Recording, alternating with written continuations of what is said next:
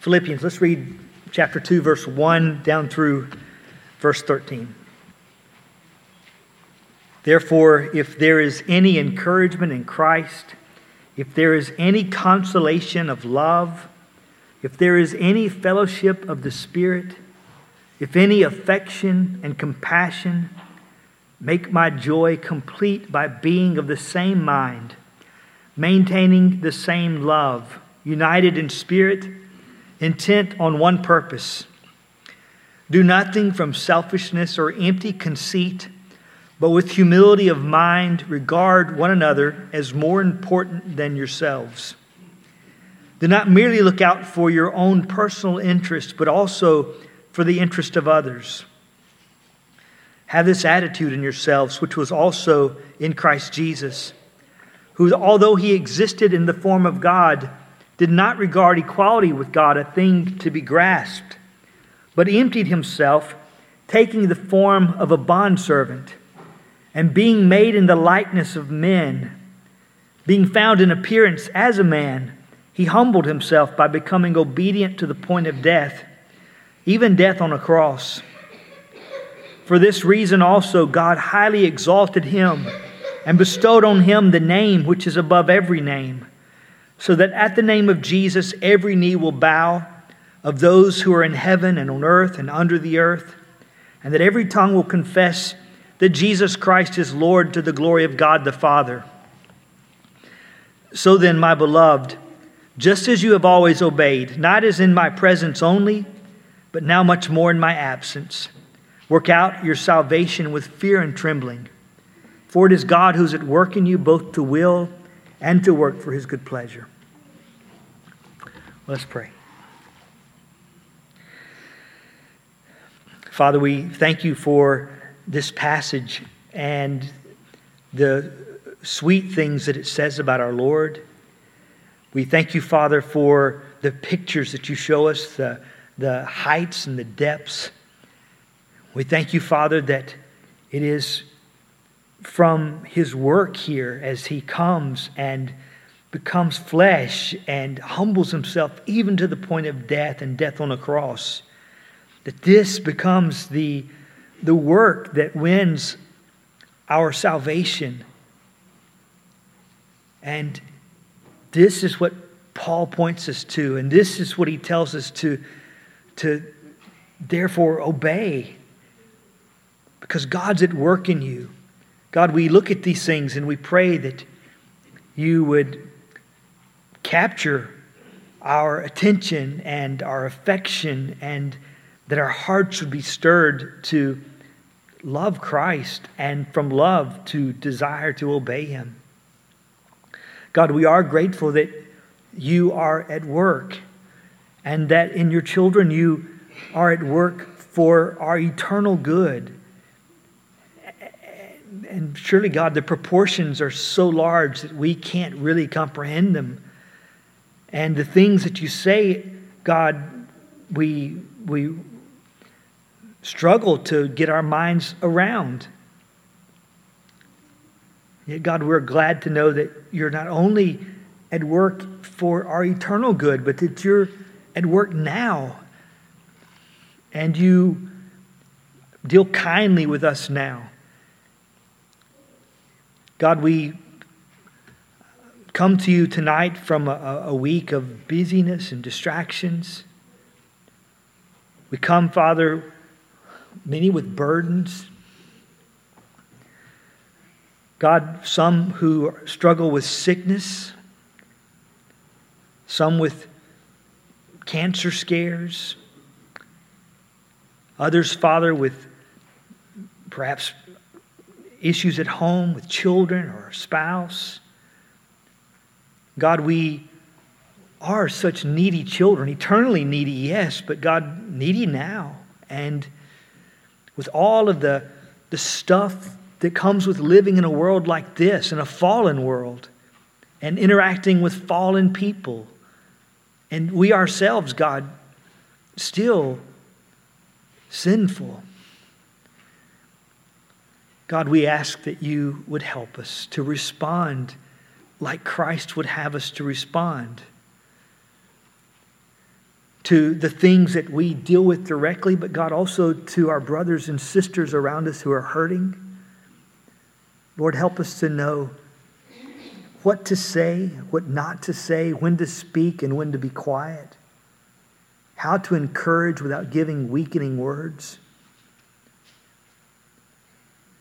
God, help us to point people to the only real and enduring hope and comfort that there is, the comfort that you give. And God, we're grateful that you have an abundant supply that you willingly give. God, we feel that these things are beyond ourselves, but they're not beyond you. We ask for your help, God, with those things, but also, God, as we look at this passage, God, help us to think rightly about the Lord Jesus. We ask it in his name. Amen. Have you ever caught yourself looking at a really spectacular sunrise or sunset and just kind of stand in awe of it for a moment, and then maybe realize that you've seen a bunch of other sunsets and sunrises that were probably no less spectacular, and you were oblivious to them? Sometimes we become oblivious to things that we are familiar with. I sometimes see touristy kind of magazines or write-ups or hear people talking about New Albany as a destination for tourism or vacation. And I always think, why? I like New Albany, but I can't imagine going to New Albany for vacation. It's like Tanglefoot Trail. And I think, great, go walk down this piece of asphalt. And this is vacation. But maybe people who live at the beach or at the mountains think the same thing. I wonder if people living at the mountains think, that hill behind my house. You think, wow, look at that mountain in my backyard. And it's there. They become, just oblivious to it because it's the scenery they live with all the time. Exposure to people or things that once inspired a sense of wonder often cease to produce that same sense of wonder as we just get familiar with it. I was thinking about taking kids to the zoo for the first time, and they look at all the animals, and it's like, wow. And most of the adults are just thinking, it's so hot, and let's hurry up and see the chimpanzee so we can leave or something like that. Or when you first learn to drive, it's like this great thing that you get to do, and it's freedom or whatever else. And after a while, it's just you don't even think about it. Sometimes you end up at the place you're going, and you stop and think, "How did I get here? I don't even remember the drive." It's just part of life. I'm not anti-Christmas at all, but surely we have to beware lest looking at some reproduction of the babe in the manger, the nativity scene, we lose our sense of wonder at the incarnation and not let it become a caricature. It is this shocking reality of the incarnation that Paul points us to in Philippians 2. The reality that the second person of the triune Godhead humbled himself, becoming flesh. Last time we were in Philippians 2, we looked at verse 6, where Paul points to the reality of what Christ, the position that Christ held before his incarnation. And then in verses 7 and 8, he points to the incarnation itself. He shows us something of where he starts before he shows us how far he stoops. I'd like to give a very quick review of verse 6, very quick. We can't just spend the entire time on verse 6 like we did last time, but I do want to remind you that Paul points to two realities. He says that Christ existed in the form of God, yet he did not regard equality with God a thing to be grasped. So that first reality, he points to the fact not just that the Son of God existed before the incarnation, which he did, but he tells us that he existed in the form or the appearance or the shape of God. While there are other passages that emphasize that Christ has the same essence or nature as God the Father and God the Holy Spirit. That's not what he emphasizes in this passage. And one of the reasons that he emphasizes what Christ looked like is because of what he's going to look like in the incarnation. He moves from the form of God to the form of a bondslave. And so he's making that comparison. But here he exists in the form of God. Yet God doesn't have a body like men, we said. And he doesn't have a material shape. He is a spirit. So what does God look like? And in the Old Testament, we tried to see that seems to be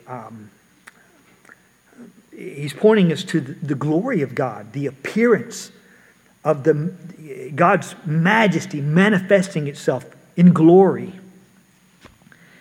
And so I think that the form that Paul speaks of, the form that Christ existed in, the form of God, is a reference to his glory.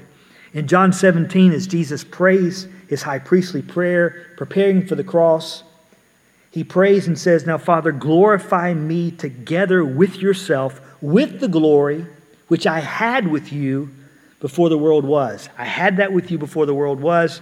Glorify me again with it. I'm completing the work.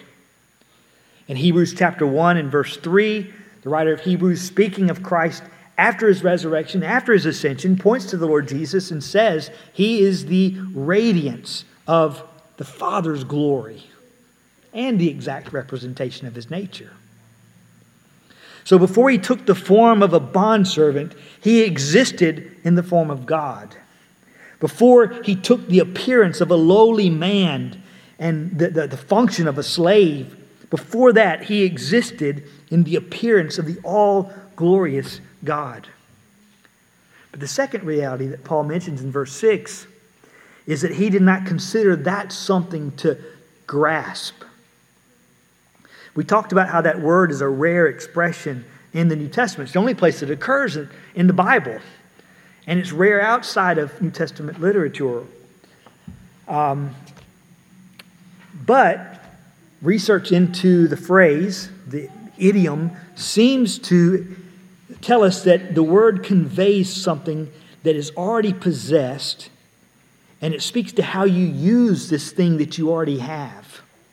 So Paul is not saying that Jesus wanted to have equality with God and didn't have it and was reaching for it, grabbing at it, which is something that King James almost hints at, or some people could take from the translation of the King James, where it says he didn't consider equality with God. He didn't consider it robbery to be equal. He didn't regard equality with God as... Where did it go? I've got it written down somewhere. I don't know where I wrote it. I put it somewhere. Who being in the form of God thought it not robbery to be equal with God. He didn't think that was something that was robbery to be equal. So you could read it that way. I don't think that's what the translators meant, but you could read it that way. Others say that Jesus has this equality and he grabs at it like not wanting to lose it or to keep someone else from taking it, that kind of idea. But I don't believe those are the things that Paul's expressing at all. Rather, Christ, who possesses all the glory and majesty of an infinite, almighty God, does not use that as an excuse to keep him from coming to rescue us. He's not so preoccupied with himself in the highest position, with all the glory that's his and all the attention of angels. That doesn't so preoccupy him that he's oblivious to you and unwilling to stoop to come and rescue you. Although he occupies the highest place and possesses the highest dignity, he is willing to humble himself. So tonight we look at verses 7 and 8. He doesn't exploit his honor, his position, his glory. He humbles himself. And verse 7 tells us, it introduces this thought by saying he emptied himself. Both the New American Standard translation and the English Standard Version translate it that way. He emptied himself. And it's a very literal translation. However, a number of errors have arisen around those words. There are people who have come to understand Christ emptying himself as meaning he emptied himself of deity. Somehow, by becoming man, he stops being God. But that doesn't really fit with the testimony of Scripture at all. So whatever it means, it does not mean that. He doesn't stop being God. He continues to be God. Others have kind of a modified view of that, and they think that what he empties himself of is his attributes, or certain attributes. And you can see kind of how they might think this. How does the man Christ Jesus have omniscience or omnipresence? And yet Jesus, the God-man, has two natures, and he doesn't give up any of his attributes as God. Those are the things that you could almost say define him as God, or they belong to him as God. They're part of what it means for him to be God. And for him to give up any of those things is to, in fact, give up deity. And so he doesn't stop being omniscient, even though we see him in his humanity sometimes limited in what he knows. He doesn't stop being omnipresent as God, even though as a man he walks and occupies one place.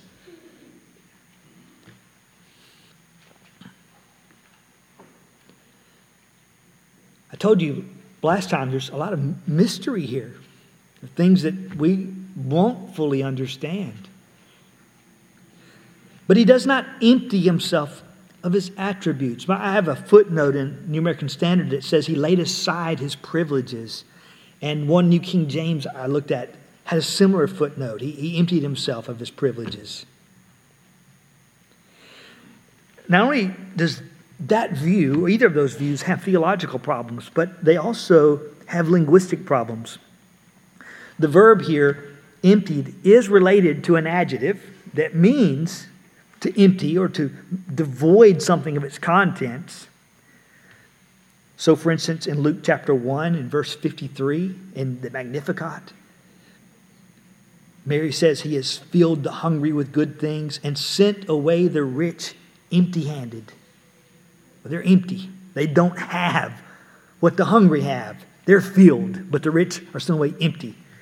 Or in Luke chapter 20, verses 10 and 11, at the harvest time, he sent a slave to the vine growers so that they would give him some of the produce of the vineyard. But the vine growers beat him and sent him away empty-handed. And he proceeded to send another slave, and they beat him also and treated him shamefully and sent him away empty-handed.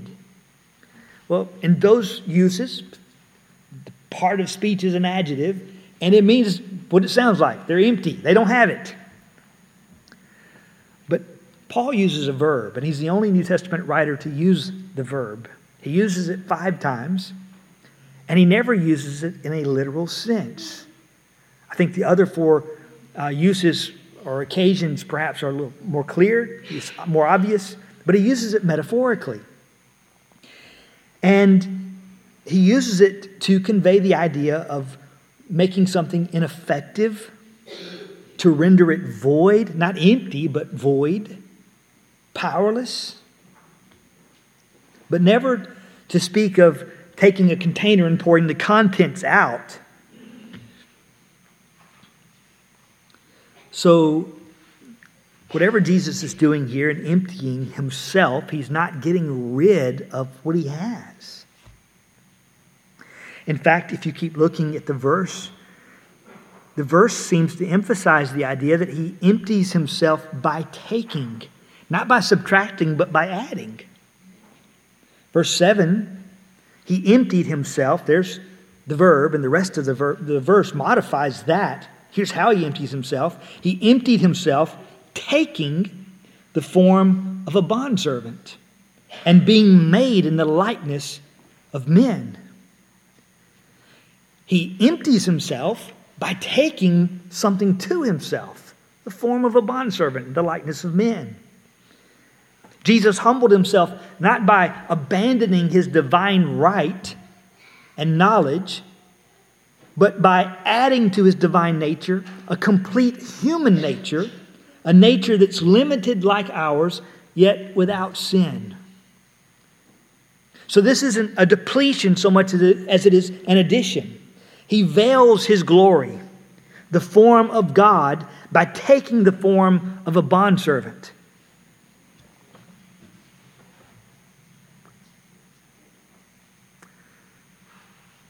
The thought is closer to how the King James, the New King James, translates this. He made himself of no reputation. He does not give up any part of his being God or anything that's necessary to his being God. And I think that's one of the reasons why Paul emphasizes his form and not his essence. He existed in the appearance of God, the form of God. He took the form of a bondservant. He emptied himself of his appearance. Not his essence, it's his glory, his majesty, the appearance of it. He was always due all the glory that God is due all the time.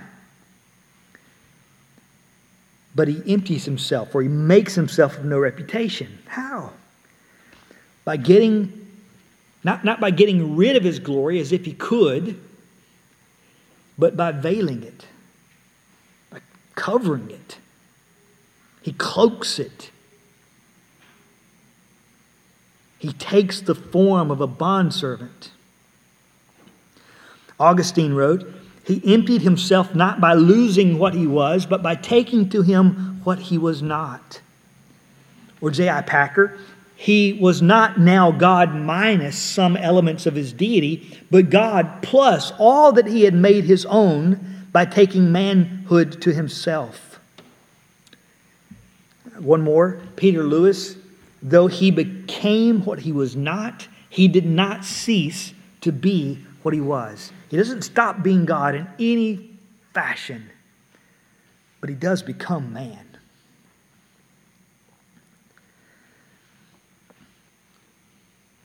The flesh of humanity was like a veil that covered the glory of God, much like the veil inside the tabernacle covered the glory of God that existed in the Holy of Holies.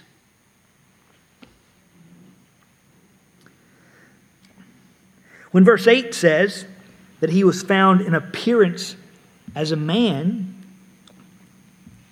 verse 7 similarly, he was in the likeness of men. It doesn't mean that he just looked like a man, but he wasn't really a man. He really was a man.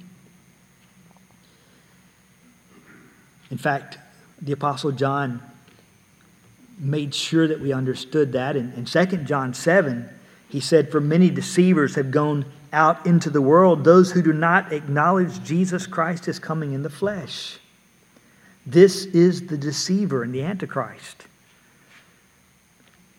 Christ came in the flesh. In his first epistle, he began by saying what we have seen and our ears have heard and our hands have handled concerning the word of life. We've touched him. We know he was real. He didn't just look like a man and sound like a man. We felt him. He was flesh.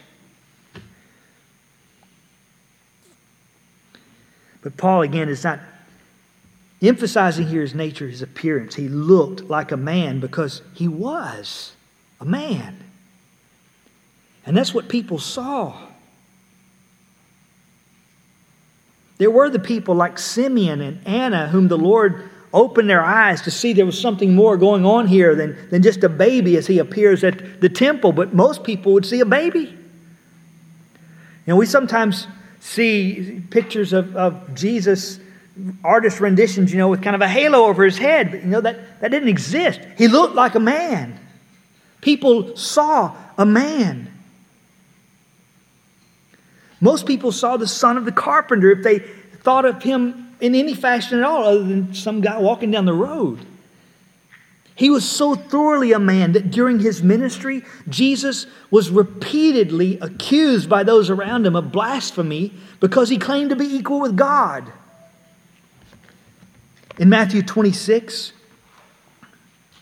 but Jesus kept silent, and the high priest said to him, "I adjure you by the living God that you tell us whether you are the Christ, the Son of God." Jesus said to him, "You've said it yourself. Nevertheless, I tell you, hereafter you will see the Son of Man sitting at the right hand of power and coming on the clouds of heaven." Then the high priest tore his robes and said, "He has blasphemed.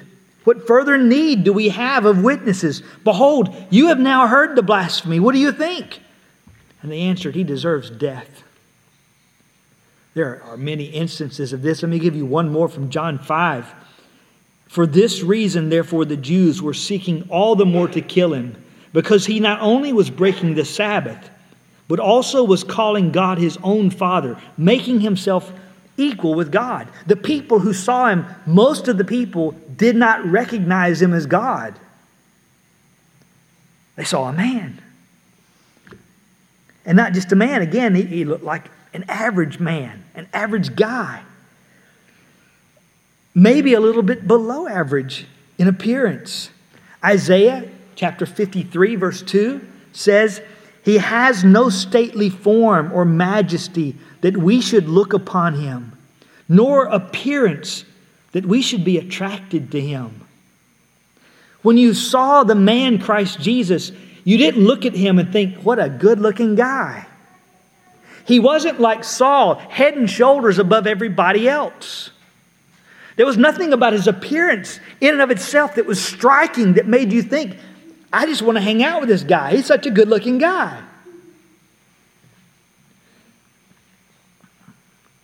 He comes in humility. He could put on whatever he wanted to. But he doesn't come in a striking fashion, in appearance-wise. We don't get to choose our features. If we could dial in our height and our eye color and all those sorts of things, I wonder how many people would adjust those things, or who would be happy with exactly how you are. We look in the mirror and new wrinkles and less hair and all those kinds of things. You think, if I could change this or that. But you can't change any of that. You don't determine any of that. Even your stylist doesn't really determine any of that, right? But Jesus could have chosen whatever. He chooses what's fitting, but he has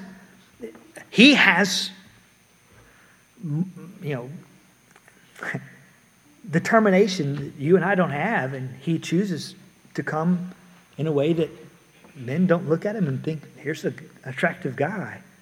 And he's content with that.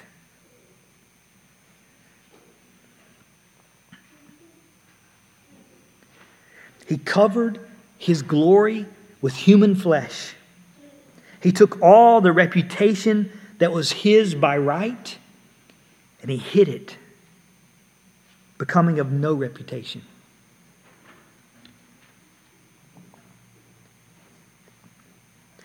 Notice also that he emptied himself. Sometimes you and I are humbled. Or maybe the better word is sometimes you and I are humiliated. Maybe someone puts you in your place in an embarrassing fashion. Or maybe life circumstances just beat on you. And, what may have been a source of pride, you're not proud about anymore. You're humbled. Jesus Christ is not put in his place by anyone. He's not beaten down by the circumstances of life, even though he does bear trials and temptations. But he humbles himself. He chooses this. He lives the life that he lives as a man of his own accord. It's the path he wants, because it's the path that's necessary. He could have changed any of it. He doesn't, because this is the path of obedience. He does not choose this activity of serving to look good, as if people will think better of him if he serves instead of comes to be served. And he doesn't choose the activity of service because he's under some obligation to you and to me. And he always meets his obligations. Rather, it is his nature. It flows from the disposition of Jesus Christ to serve. How unlike us he is. He's God. Verse 7 says that when he empties himself, he comes not only in the likeness of men, but he comes and takes the form of a servant. Christ not only looked like a man, but in his humanity, he took the form or the appearance of a servant. Form, again, the same word that we saw in verse 6. He existed in the form of God. He emptied himself or cloaked himself by taking the form of a bondservant, a slave. This is not an exchange of one form for another, like taking off one suit of clothes and putting on a different suit of clothes. You work clothes and you come home and you put on a different set of clothes and kind of clothes around the house. It's not that. So it's not an exchange, but rather he manifested the form of God in the form of a servant, a slave. And he empties himself. The eternal God in the person of the Son, uncreated and infinite, stooped to take to himself created finite flesh. And then when he does that, he who from eternity past existed in the form of God takes the form of a slave, a bondservant. I've said it a few times now, but I think it bears repeating. We've read the passage so many times, it doesn't really shock us. But it should shock us. It is scandalous. God became man. He who existed in the form of God took the form of a slave. The Philippians lived in a status-conscious society. I read that there were people in Philippians talking about social climbing. As they climbed the social ladder, they would chisel their accomplishments in stone around the city. So there would be places where, like, here's my accomplishment. And as you rose in status, your pedigree or your accomplishments rose. And so, you want to put them in the right order, right? You don't put the worst thing as the last thing. You get better. And you say the best for last. And so they kind of build until you get to whatever the best thing would be. But here's Christ in this status-conscious society. As Paul points him to Christ, he points him to Christ not moving up in status as far as the world would consider it, but moving down. He exists in the form of God. He comes, he's a man. He's not just a man, he's a slave. He dies. And not just to death, the death on the cross. And it just keeps going further and further down. But in this kind of society where status matters, and I'm not sure what society that doesn't exist in, but in that kind of society, if you're trying to convince yourself and the people around you how important you are, how significant you are, then you can't really afford to put yourself in a position where you appear weak, where others can look at you and think, oh, yeah, they're not nearly as significant, or you don't want people to think of you as insignificant. But Christ Jesus, who is the only one who really is significant, whose status is real and in a category all by itself, stoops to not only come and live among us, but to take the place of a slave, a person without rights, a person who exists to do the will of someone else. Jesus did not come to be served, but to serve others. We see it in John 13 as Jesus and the disciples enter into the upper room. And here are the disciples, conscious of status, concerned about who's going to sit where, who'll be great in the kingdom, and I'm not washing anybody's feet. And Jesus, the Lord of glory, takes the towel and washes their feet. And it is shocking. And that's why Peter says, not mine. Why does he do it? Does he do it because no one else will? Does he do it because, you know, if you want a job done right, you do it yourself? No, he does it because that's what's in the heart of Christ. He does it because that's his mindset. It's his attitude. It's the very attitude that Paul's describing here as he moves from the form of God to the form of a bondslave. And he points us to him and says, you have this mind in yourselves, which was also in Christ Jesus.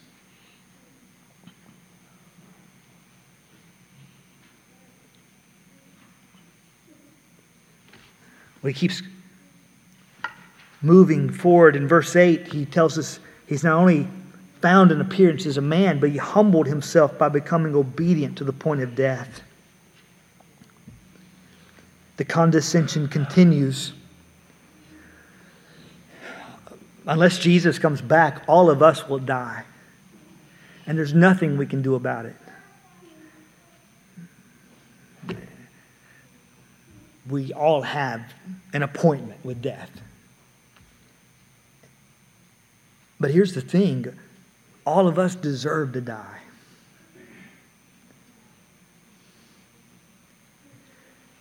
But even as a servant, even as a man, Jesus did not deserve to die.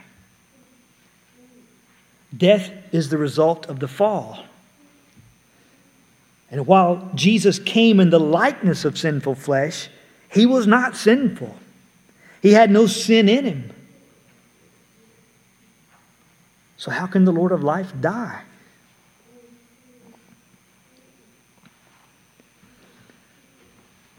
When we look at humanity, there's not a lot to boast about. There's a few things, I guess, that we can kind of boast about, but not a lot to boast about, a lot to cringe about. But what dignity we might have, whatever degree of whatever to boast about, whatever. You know, we're created with a likeness in the image of God, but that has been marred somewhat by the fall. But to whatever degree we have a dignity, Christ has that, unmarred.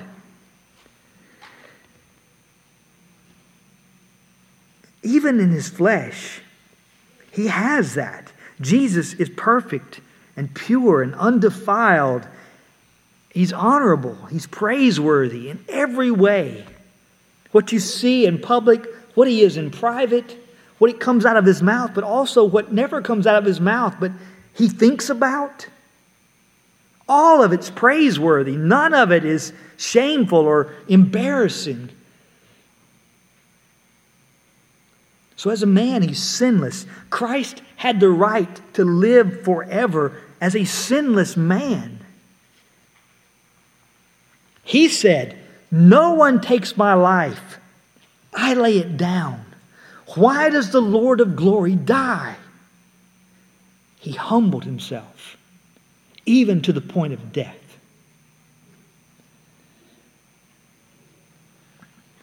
Do you remember when Judas led the crowd to Jesus to arrest him? Judas betrays him. The crowds come and they're going to grab him. And Peter pulls out his sword and cuts off Malchus's ear. Jesus rebukes Peter, picks up the ear, heals Malchus, and he said, do you think that I cannot appeal to my Father, and he will at once put at my disposal more than 12 legions of angels? In other words, if I wanted to get out of this, I'd be gone. If I didn't want to be arrested, they wouldn't arrest me. If I didn't want to go to the cross, I wouldn't go to the cross. They couldn't make me go to the cross. Why does he die? He humbles himself.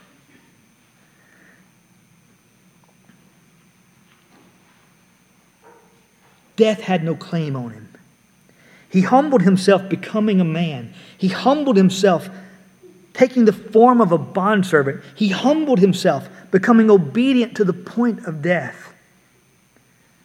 Verse 8 takes it to another level, telling us even that death on a cross. Choosing to die. What kind of death does Christ choose? Does he choose to, go to sleep one night and just not wake up? Or does he die in glorious battle on a battlefield? Well, not so you'd notice. Again, we read it so many times. Not shocking. We see the cross as jewelry and as decoration. The Romans did not use the word cross in polite company. It was an obscenity. It was an awful way to die. Roman citizens could not be executed on a cross except for crimes such as treason. Jewish law also saw the cross as heinous. God said that people who hang on trees are cursed. And that's the death that Jesus chose. Capital punishment. With all the shame that would accompany capital punishment. Today, society is concerned that capital punishment provides a humane death. The spectacle of it is removed from the public. We don't have public hangings anymore, or whatever other form that might be public, like Nero and some of the spectacles that he put on. We don't do that.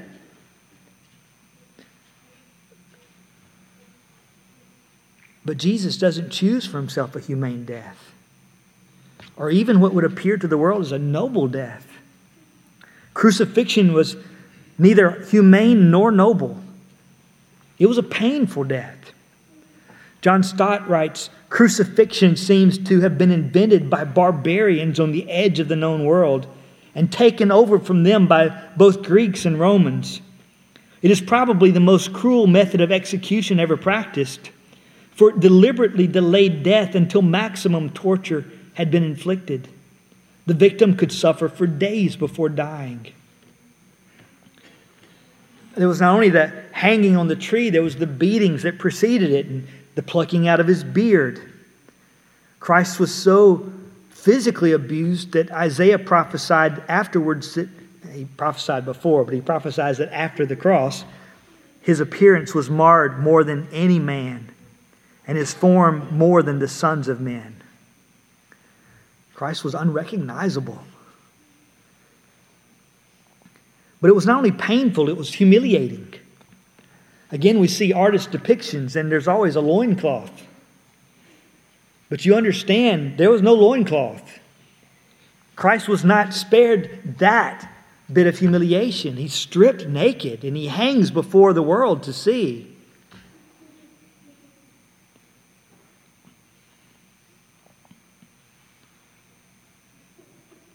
We also sometimes see depictions of the cross where the cross is kind of lifted up above the crowd. Some people argue that they would have been closer to eye level so that the taunters who came by, they're not removed from you because of the height. They can get much closer in your face and mock you and taunt you up close.